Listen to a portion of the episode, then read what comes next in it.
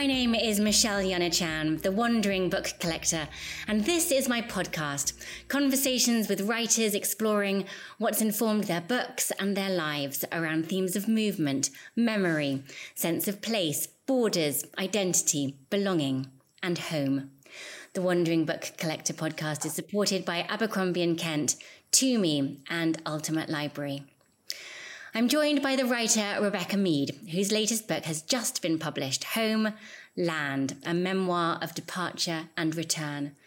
Homeland is written with a forward slash between those two words, reflecting the dislocation perhaps between one's home and one's homeland, perhaps also the rub. Rebecca writes about her personal to and fro, leaving London, the place of her birth, her childhood home in England, and then a move to New York, and then 30 years later, returning to London this time with her husband and son. Rebecca, welcome. Thank you for having me. First off, Rebecca, where are you now?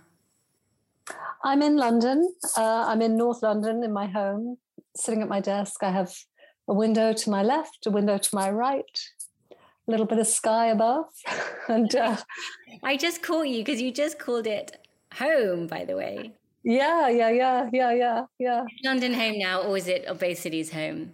what a good question. I mean, it, it, it, it I don't really know. I mean, I, I, think, you know, my home, the house I'm sitting in, um, where I do my work, where my family lives, that has to be what I will call home for now.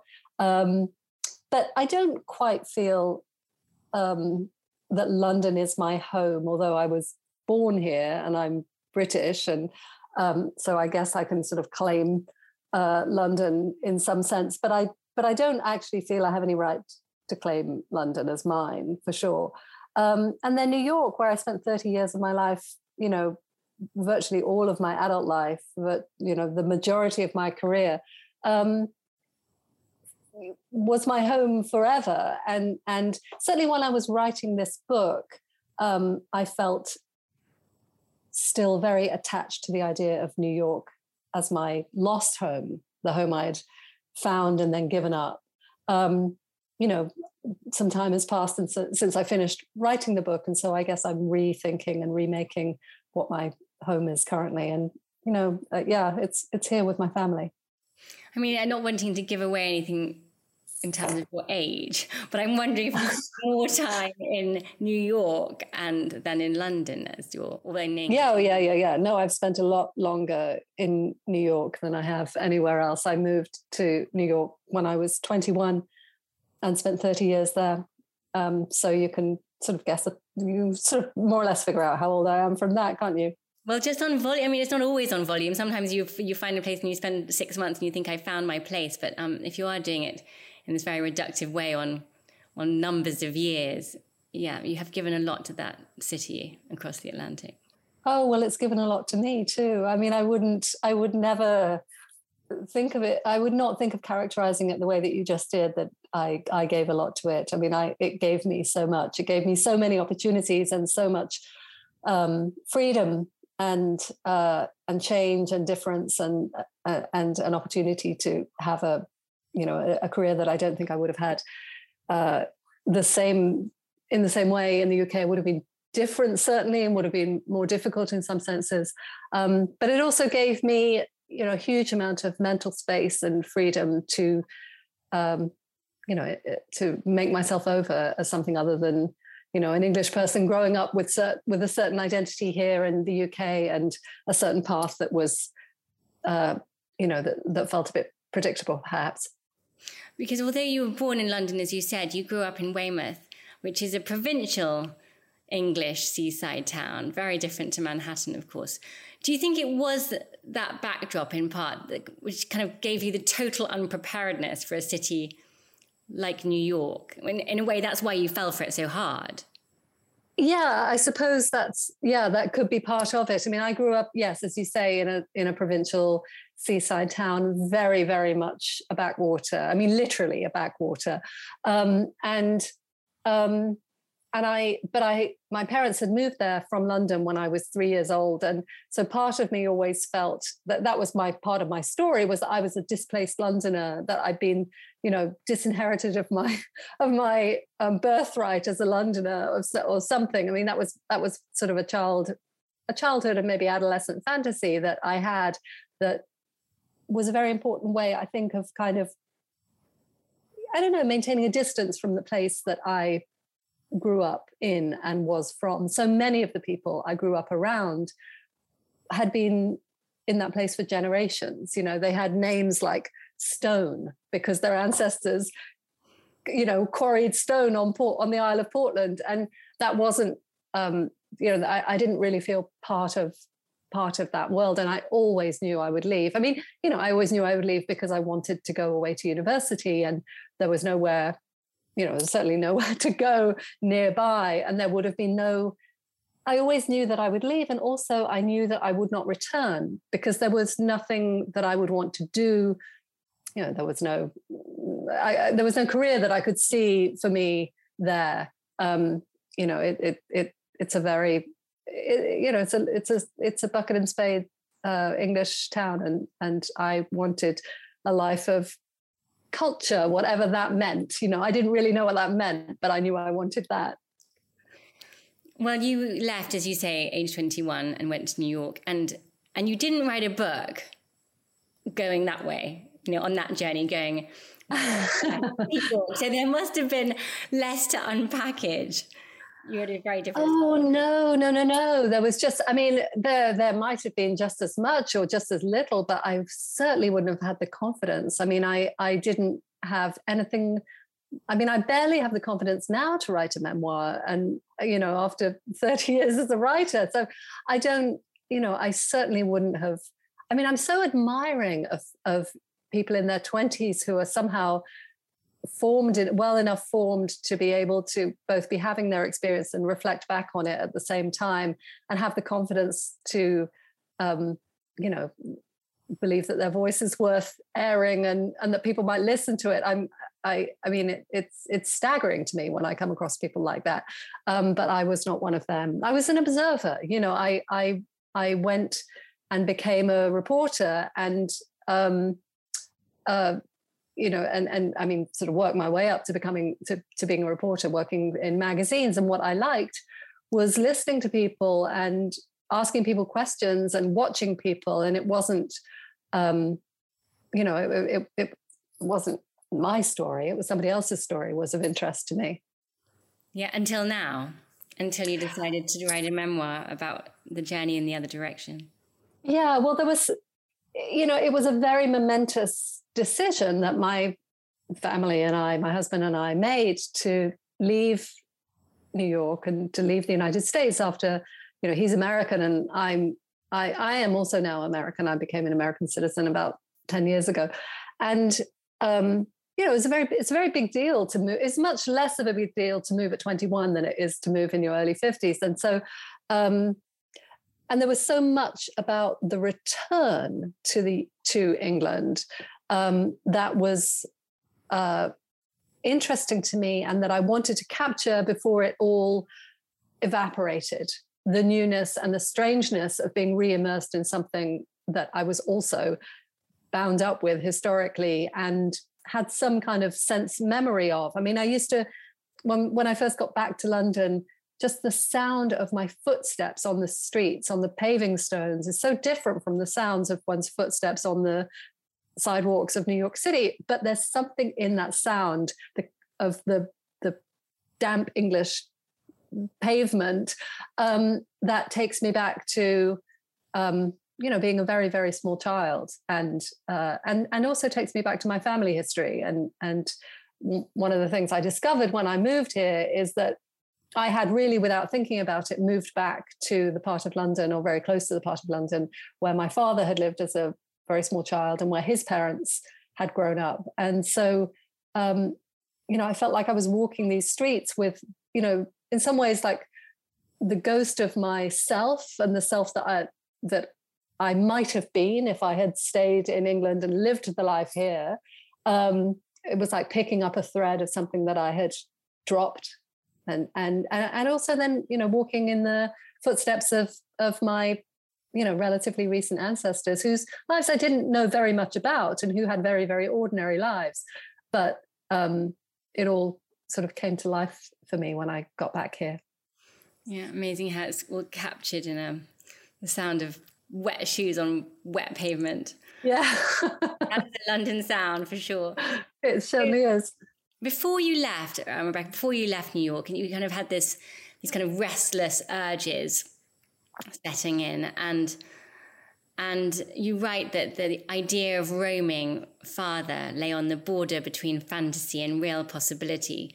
So at the beginning of your of your imaginings that you might do this, um, did it feel kind of out of reach at the start, and then it kind of formed into something much more solid, or, or did you feel quite determined that this was going to be something you were going to do eventually at some point? It really, it, no, I didn't feel determined that I was going to do it. And I certainly didn't feel determined that I was going to re- return to the UK. I mean, I do know people who've sort of, especially British couples or couples who move there together who, you know, we're going to spend 10 years here or 15 years here, but then we're going to go home for the kids at a certain point in their education or something like that. You know, that it's a discrete period of time, um, you know, a holiday away from the rest of from one's ordinary life in a sense. Um, and I'd never felt that. And I'd and I'd I'd really, you know, sort of staked a claim uh, and and and territory in New York and and an identity there uh, as a New Yorker, and um, and I'd never planned or hoped or uh, imagined quite coming back, at least not coherently. Um, but when enough factors came together, sort of practically and emotionally, in my life and my husband's life, um, I guess there were there were um, there were things that I had buried deep about wanting, for example, for my son to feel some sense of ownership of the UK, uh, some sense of belonging, some sense of it being something other than just um, a place that he would go to visit his grandma that he really liked. Um, you know, to really give him uh, a, a, a sense of his sort of dual nationality and to be able for him to feel comfortable in both places became an important motivating factor for me. I mean, my son is completely American. He sounds American. He identifies as American. Um, but he also, I think, identifies as a Londoner now. In the book, you did talk about this idea that perhaps just moving house would have relieved the yeah. It didn't need to necessarily be a emigration. It could have been down the road. But but the question that, it, that seemed to come up several times in the book was on whether to continue or not with what you had built, on on whether the desire was still there to to continue what you had constructed together as a family. Yeah, well, I think there was also a sense, you know, things had things had changed, and um, we decided to leave. Really, really started to take it seriously at the end of 2017, and it was in many ways, not exclusively, but partly precipitated by the election in the United States in 2016, and the sense that um, there were things afoot in the country that were very, very difficult to deal with and tolerate. And some people's response to that, of course, is to become an activist and try to change the world. And I'm not that. And my job is not to change the world so much as it is to try to describe it. And um, and so I do that through journalism and and books and and the rest of it. Um, but you know, so that was so so that election was a was a nudge. But um, you know, there were there were other things going on too, and there was also that sense of sort of not wanting the change to happen to me uh, in ways that I couldn't control. Of course, control is a fallacy, but uh, fantasy. But um, to act, not just to react. Um, you know, it, it, it, as I say, it, it had been 30 years. And, you know, you sort of get to that point in your life and you think, well, maybe, maybe if I'm lucky, I've got another 30. And do I want to spend that next 30 just doing the same thing that I've been doing in the same place that I've been doing it, getting sort of grumpier at, and grumpier at the like young, old, you know, loud young people down the street who are playing music in their backyard? Or do I want to do something different. And I had made you know, when I, was, when I was 21 and I moved from, you know, provincial England to New York City, having never been to America before, not really knowing anything about what it was, um, it was this massive leap. I always felt like it was like, you know, I'd been a fish and I'd crawled out and become an amphibian. I mean, it was just like, it was that huge a move. And I didn't want to just spend the rest of my life just like lying on the edge of the river on the mud, you know, just like panting, having just learned how to breathe air. I wanted to, like, I don't know what to extend the, extend the metaphor, you know, grow legs, you know, grow, grow you know, wings, become a become a mammal. I don't know. Um, so I wanted to evolve further. Yeah, I picked that up. I, I picked up the line, "We chose to rock our own foundations," which was the one that really stuck with me because rather than having the upheaval brought upon yourselves. And yeah, yeah. But you described the movement, and I found this a bit contradictory at times. You found you described the movement as a kind of freedom. And then I wasn't convinced necessarily by this sense of liberation because you also wrote about how this the overwhelming sense of of you know all the the pain and anxiety and upheaval of moving countries in midlife. I mean, I think it's both, but you know, what's liberation? Liberation is liberation from your responsibilities, isn't it? But your responsibilities you know, I, I mean, I've still got my three beloved stepsons in America. I'm not free of them. I left them. I mean, that's terrible. You know, that's a that's a, a real loss uh, and and in some ways a, vi- a, violent thing to have done. Um, so it's not, um, you know, it, I mean, one can't be kind of just carefree about about it. It's a weighty decision. Either way, it's a weighty decision with weighty implications. I mean, by giving my son this, you know, allowing him or creating a world in which he can really inhabit both sides of his dual nationality, I've also surely created a world in which it's entirely possible that he'll end up in one country and I'll be in another, and I'll be divided by him from an ocean, just as my parents were divided from me by an ocean for decades and decades. And that would make me very sad. But um, I've I've set it up this way. You know, well, maybe it's irrational, but we're not terribly rational rational beings, are we? So the next stop wasn't automatically after New York, wasn't automatically London. I, I know you wrote that you considered Trieste. Yeah. Which is in all our imaginations because of James Joyce, but also Jan Morris, yeah, um, whose book is called is Trieste and the Meaning of Nowhere. Yeah, I just was back there a couple of weeks ago, actually my husband and I went and had another little visit to Trieste. We and still did you, get, did you get the itch to move again? Still, I, it always gives me a little bit, you know, because of what it represents. I mean, it, it, you know, it is a city of exile. It has that kind of romantic history, but you know, it's also, uh, it's also a kind of a great place. And um, yeah, I, I, I mean, I can't really actually imagine it, but I, I do go back. I'm going to share this, which is quite personal, but I sometimes feel when I go back, because I move around a lot too, and I sometimes feel when I go back somewhere that I've been to go and live there again. Ridiculously, I, I sometimes feel like it's a, it's a bit of failure because I'm kind of going back to where I've been, and I'm I'm going back to the same pub, and I'm going back to the same wet pavement that I'm then stomping. Yeah, yeah. And it's absurd, but but I wondered if you know what I mean.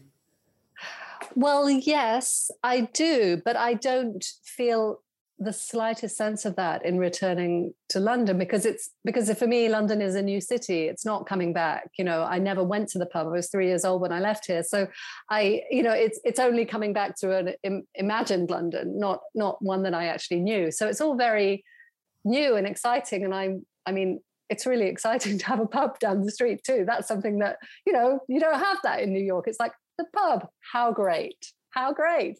Um, so I don't, I don't feel, uh, I don't feel that that sense of failure. I wonder if I would feel it if I moved back to New York. Whether that would feel like, oh, I tried to, um, I tried to leave and couldn't and came back. But I, I, I don't know. I, I know what you mean. I do know what you mean, and I, I've observed it in friends. But uh, moving to London was I mean, I know I sound like I'm British. I sound sound like I'm completely British, and I'm from London, all the rest of it. But it it was a really and remains a, a new and strange and thrilling place. So um, I I just I, am like a you know I'm an American in disguise as a British person, so living in a new city. Maybe if you'd move back to Weymouth. Yeah, well, that would be not failure, but it would be something else entirely. Yeah, yeah, yeah, yeah. We, we touched on this before I pressed the record button, but we, we can't overlook this time in history when millions of refugees are fleeing their homes with a plastic bag with everything that they can put inside it, inside it, and uncertain that they'll ever go back. And I, I you know, coming out with the book now, which you obviously finished a few years ago and described a moment in history which was before um, the displacement that's happening in in yeah. Ukraine. I, I, wonder how that backdrop feels um, for you when those themes of dislocation and belonging are going on, on in such a different way. Yeah, yeah, yeah. I mean, yeah, I finished the book uh, a little over a year ago. So, and it's written about an experience that happened, you know, three or four years ago. So, so yeah, I mean, I recognize that, you know, even before the current refugee crisis, you know, there was a refugee crisis before that, and there was a refugee crisis before that, and that, and I was aware when I was moving, let alone writing, that I'm uh, you know unbelievably privileged to have the choice of countries to move in. I'm, you know, unbelievably fortunate to have more than one passport, although, you know, having been deprived of my EU citizenship, I feel that there's there's some small sense of loss there too. It's not it's not a small sense of loss, but but those of us who are British who were European and are no longer have been deprived of a certain kind of freedom of movement too. Um, but yeah, so you know, this is a book about voluntary exile. It's not a book about fleeing a war. It's not a book about fleeing a, a, a repressive regime, even, you know, with uh, Donald Trump having been elected as president. Of course, it's not that. It's a personal story of a translation between two countries. And and I and when I when I was writing it, I you know there was this stimulus of the election of 2016, but I didn't write a huge amount about the political environment in the States. And I certainly didn't write a huge amount about the political environment here in the UK. That would have been a very, very different kind of book. And I didn't want to write about day to day politics. Uh, and that includes, you know, the world really beyond beyond that that immediate dynamic. It, it was an exploration of something quite different. I, I was taken also by a line, Rebecca, which was how when you arrived in New York, it was a very clear date for you. And then when you migrated back to the UK, it was much more, your words, more smudged and imprecise. What is it about the stretching and pulling and pushing of time, these are your words, that can be sometimes so sharp and sometimes so wishy washy? Yeah, well, I mean, you know, there's there's the literal fact that when you leave New York to return to London, you leave uh, most of the time you fly at night. So you leave on one day and you arrive the next day and you somewhere have crossed over um, the timeline and you're probably not aware of it. Um, and that seemed to me to be a metaphor you know a revealing metaphor for my experience of leaving you know not really knowing i mean what date did i leave? Was it the date that i left? Was it the date that i arrived? What happened in the middle? You know what happened in that six hours or whatever whatever it was in the air where i stopped being a resident of one country and started being a, resident of the other. Um, you know, it just very, it feels very suggestive to me. Um, I mean, I was in a very heightened emotional state, obviously, doing this, you know, leaving behind the life that I had made and um, giving up my home and going and starting a new life with not knowing where we were going to live, you know, what we were going to do. Um, it, you know, it was a very, very yeah, just a very energetic, emotionally energetic uh, moment. Um, whereas, I mean, my, my, my, the date that I arrived in New York is a date that I remember like my birthday um, because it was, you know, it's a, it's a, it's a landmark moment. Um, this was something much more, um, a, a, a, gradual separation. I mean, a, a you know, a, a gradual uh, transformation and a, and a changing sense of self. I mean, for months and months, and maybe even still, you know, I I could not talk to somebody, introduce myself at a party or something without explaining, you know, I'm not. I haven't been here for the last 30 years. You know, I'm something different from what I look like, you know, uh, or what I sound like, um, because it was so uh, fundamental and remains so fundamental to my to my being. Um, I don't know what it would be like to have just been a, a person who stayed here. It's so unfathomable to me. One of the things that was so liberating about leaving the UK was the sense that the the you know the impressions that I gave, the ways in which people could you know read who I was and assume who I was because of the way that I spoke um, because of the accent that I had, because of the way that I dress, maybe because of the way that I present myself, or you know, that that all those registers in the UK are so legible, and you know, moving to New York, nobody could tell anything about me other than that I was English, and that was re- that's like all that anybody could see, and they couldn't sort of do that kind of X-ray evaluation of me. So like, aha, where did you go to school? Okay, where did you you know what kind of background do you come from um, and that was like immensely immensely liberating to be away from but also in new york you know you're quite intriguing I mean, I know there's lots of British people in New York, but, but, nevertheless, you're, you're, it's slightly more intriguing. Whereas um, you're not intriguing as a British, you know, accented person in London. Yeah, that's true. I love the term erratic, which somehow you get into your book. The etymology, as you point out, is errare, or to stray or to wander. And it's this rock that you sometimes see a lot in Scotland with these deposits left by retreating glaciers. I mean, it's in the book for a reason, not just because we both obviously liked it in our geography lessons, but um, is that how you feel, this kind of wanderer or stray, or, or am I jumping to conclusions by trying to join the dots? No, no. I mean, no, I don't think you are. I mean, I think. Um, I mean, I my job requires me to, uh, as a writer for the New Yorker, requires me to travel relatively frequently. Not all the time, thank goodness, but pretty frequently. And you know, throughout the pandemic, I was not able to, like everybody, not able to go anywhere or move move at all. Um, and thank heavens, I'm now back to it again. And um, you know, and I like. Uh, you know, obviously I like to go to different places and talk to different people and see different things, but I also like as a writer that sense of being um, you know, somewhat on the outside looking in and somehow by making myself into an American uh, to, you know, in the kind of peculiar way that I have, I've enabled myself to come back to the UK and be an outsider here as well um, even though I'm British, and and that is a, a I, I, that's how I feel at home. Let's say I feel most at home um, when I'm not when I'm an outsider to the place that I'm in. It's constitutionally, I just I just like not feeling quite comfortable where I am. Yeah. Um, so then, yes, I think the answer to the you know errare wandering question is that yeah yeah yeah yeah and and that i mean and that maybe it's it's that one doesn't even have to be moving all the time to feel that sense of uh I don't know, of being a weird boulder, just like washed up on the shore somewhere. You know that that that's that's who that's that's who you are. That's what you are inside. It's not just a function of getting on a plane and going somewhere different.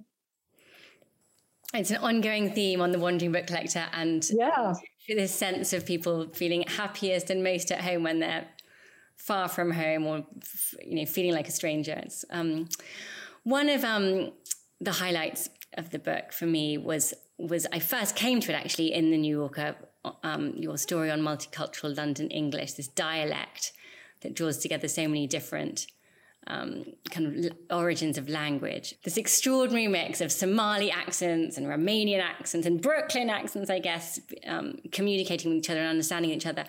I, I don't sense, um, Rebecca, your accent has changed. I wonder, uh, but you, you said in the book that, um, that your son is adopting it, maybe just to be understood.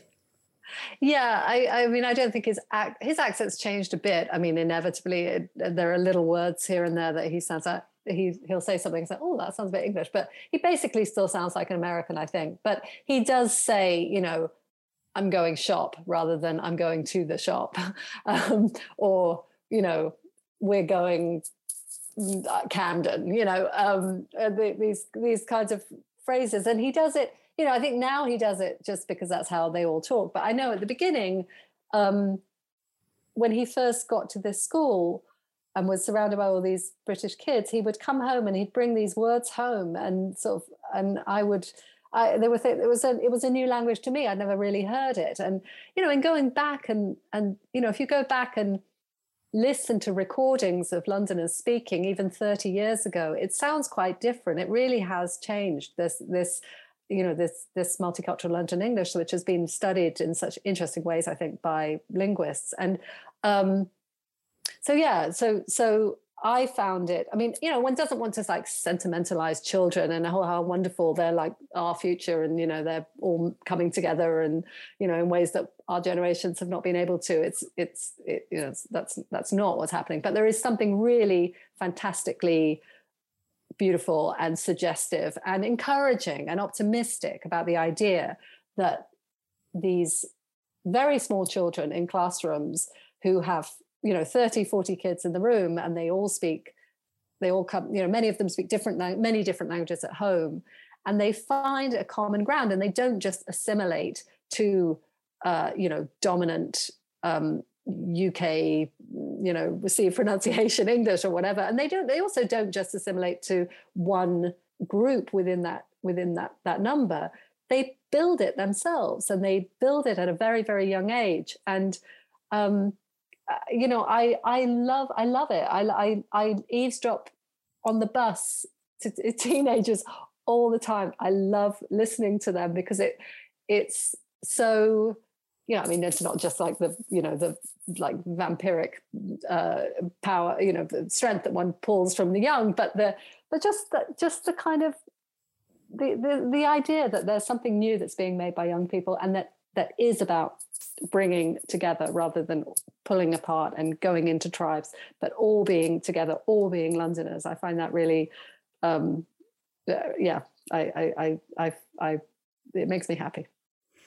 Yeah, fascinating. And um, and I know that because you vehemently say so in the book, I know that you were not trying to um, cultivate this son, your son, to be a young English gentleman. It was, it was yeah. Like, yeah. instead you have this love.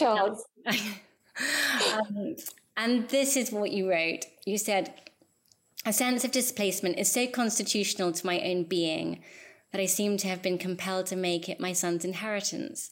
I've given him this questionable gift, a lost place to long for."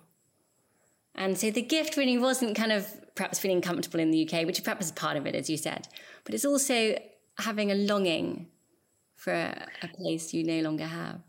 Yeah, or or a longing, to, uh, yeah, and also a longing to go beyond and to be elsewhere and to have, you know, to not think that the place that you're in is the center of the world and that there's nothing beyond it and that everybody who does something different from the way that you do it is weird or strange or that you're the norm from which everything else deviates i mean my it was so you know my own upbringing in this provincial seaside town knowing that i was going to leave and knowing that i would not come back was so central to the formation of my character. You know, I would observe this in New York of kids who grew up in New York and never really left and always thought that it was the center of the world and always thought that they were kind of right and everybody else would come around to their way eventually.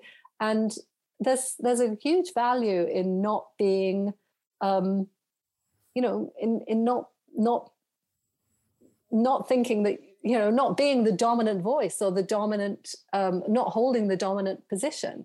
And you know so there's something uncomfortable of course for you know me bringing my american son to the uk and he has to learn how to make himself understood and it's embarrassing when he asks for water and nobody knows what, what that he wants water and you know it's difficult in some ways um, you know it's sort of gnarly and tough but um, those are you know I mean, that's a trivial example, not being understood, but it's also not a trivial example. Um, you know, you you because we all want to be understood. Um, so that that idea of of giving him um, giving him giving him a longing for something else or somewhere else. Um, you know, it's it's I recognize the reason I called it a questionable gift. I recognize that there's a kind of perversity in not just wanting to make him feel at home in his home. Um, but what can I say? That was my instinct, my perverse maternal instinct. I have to ask you um, if you think Recce will ever go back again toing and froing. I don't. I don't know. You know. I mean, because who knows? You know, who, who knows what the world holds? It's very. And I could not have anticipated that in moving to the UK, I would not be able to go back to the United States for you know a very long time because of COVID. I mean, you know, I imagined. You know, I told myself when I was leaving that I'll be backwards forwards, forwards all the time, just as I had been backwards and forwards to the UK from New York. And it's not really leaving. And I'll be back every few months. And I'm not really saying goodbye.